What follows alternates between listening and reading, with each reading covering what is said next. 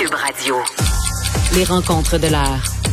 Chaque heure, une nouvelle rencontre. Nouvelle rencontre. Les rencontres de l'heure. À la fin de chaque rencontre, soyez assurés que le vainqueur, ce sera vous. Cube Radio. Une radio pas comme les autres. Chronique euh, juridique avec Nada Boumefta, avocate en droit criminel et protection de la jeunesse. Bonjour Nada.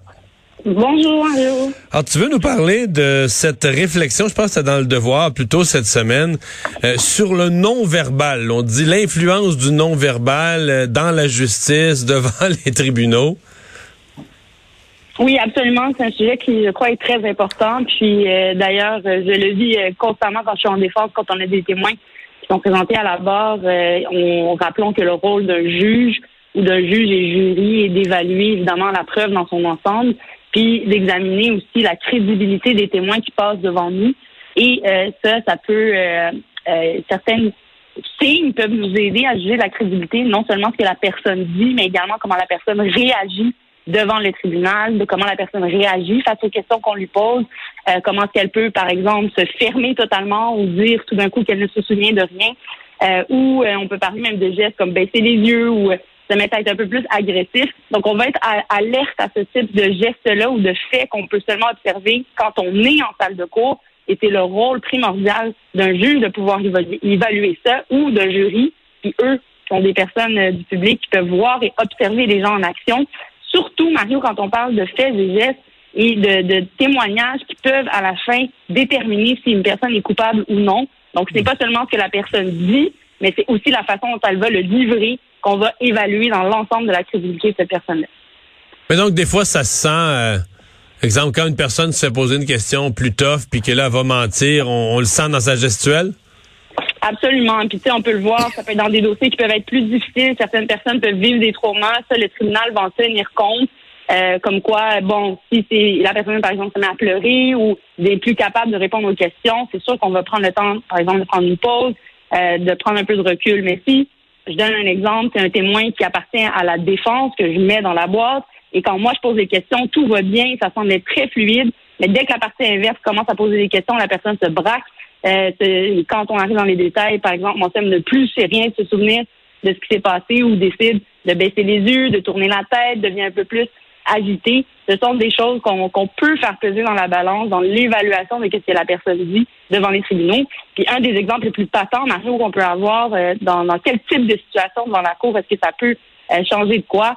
Ben, L'exemple classique, euh, comme les cas de Roson, d'Éric Salvaille ou des cas d'agression sexuelle, c'est quand on a un témoin qui est dans la boîte, que ce soit l'accusé ou la plaignante en tant que telle, et que c'est des versions qui peuvent être contradictoires, et que c'est là-dessus que le juge va devoir déterminer euh, si la personne est coupable ou non, ben, ces, ces gestes-là, ces réactions-là d'un témoin vont être euh, déterminantes là, dans la décision parce qu'on va évaluer l'ensemble de ce qui est dit. C'est une chose de répéter quelque chose qu'on a dit, mais c'est autre chose que de répondre à des questions et de répondre de façon fiable et euh, selon évidemment notre mémoire, mais aussi sans avoir de réaction fermée, par exemple, quand on veut, quand on pense que c'est une question qui peut jouer contre nous. Hmm.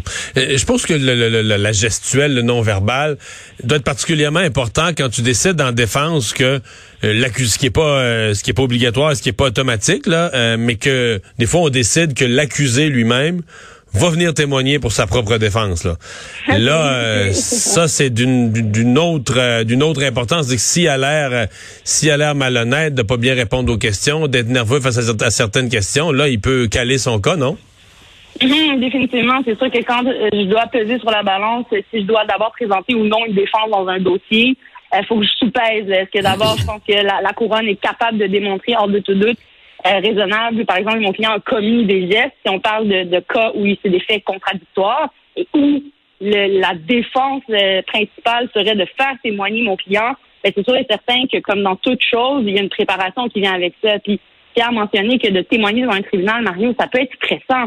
Euh, qui que ce soit qui n'a jamais fait face à la justice, ou même si on est déjà passé par des salles de, tribunaux, il y a aussi ce facteur stress-là dont on doit tenir compte. Et comme avocate, quand je prépare mes clients, c'est certain qu'on va parler de ça et qu'on va élaborer un certain plan de match. Mais mon but à moi et mon rôle, c'est de réduire le plus possible ce stress-là pour essayer d'amener un témoignage le plus clair, le plus proche de la vérité euh, que mon client euh, euh, veut montrer et présenter en défense, évidemment, sa version des faits. Parce qu'on est là-dedans. hein. C'est souvent des faits, des histoires qui sont à porte fermée, qu'il n'y a pas d'autres témoins. Et c'est certain qu'il y a une préparation tant mentale que sur les faits. Mais les faits, on ne mettra jamais de, de mots dans la bouche de nos, de nos accusés. À un moment donné, ça ressort en contre-interrogatoire quand c'est l'autre partie qui se lève et pose des questions. On a un, dicton en arabe là, de dire à notre client de monter la montagne puis qu'elle dit ça devant le tribunal. On n'est pas là du tout, du tout. Euh, de toute façon, c'est ce genre de truc-là, c'est un peu comme des roches qu'on peut retourner et euh, ça serait trop facile de, de le mettre dans une situation qui ne l'avantagerait pas.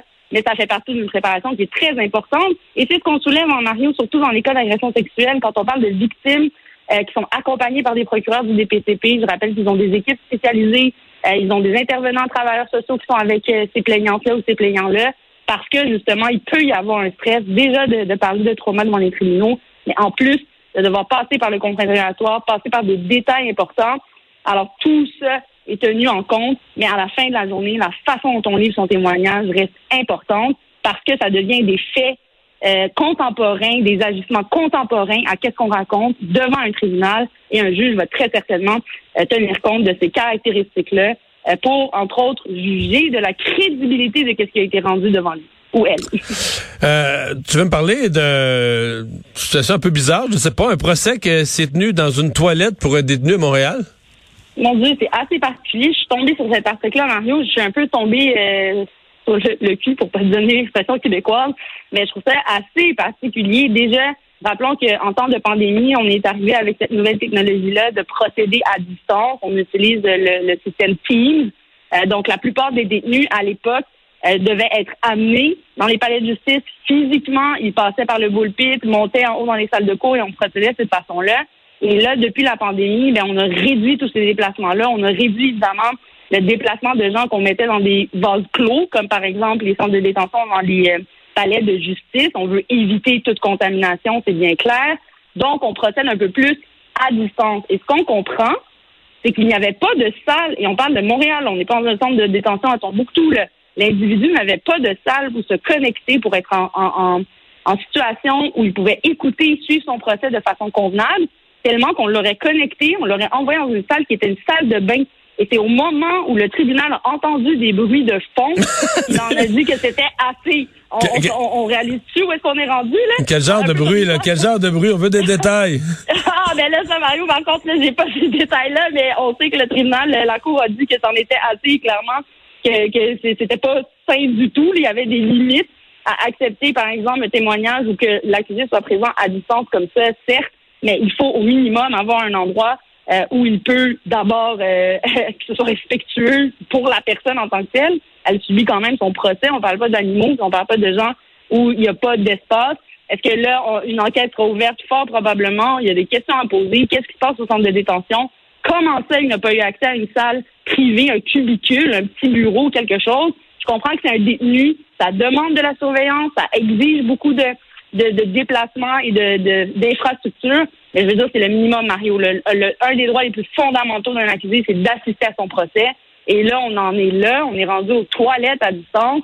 Je veux dire, euh, ouf, ça fait, ça, c'est chaud un peu. Ça me donne un peu euh, le parallèle ou l'analogie des petites histoires qu'on a rencontrées ou qu'on a vues au fur et à mesure de la pandémie. Là, Euh, des gens qu'on, qu'on- pour ne pas rappeler, là, nos, nos députés, par exemple, qui, qui étaient tout nus ou, ou l'avocat avec le chat, là.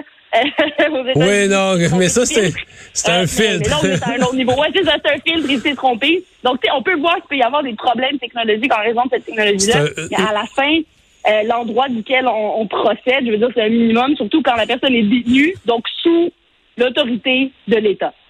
Pour les gens qui l'ont vu, l'avocat euh, qui était qui avait le filtre d'un chat et il a tenu quand même à préciser au juge I'm not a cat. C'est excellent, excellent. excellent. On, a, on a vraiment Bon. ri, ça, ça a fait le tour des avocats. Ouais, ouais, ouais. Euh, poursuite en diffamation finalement. Oui, je voulais en parler absolument parce qu'on avait traité, euh, tu te rappelleras, quand la vague des influenceurs, euh, bon, on les a appelés les influenceurs dans les avions, dans l'avion Sunwing.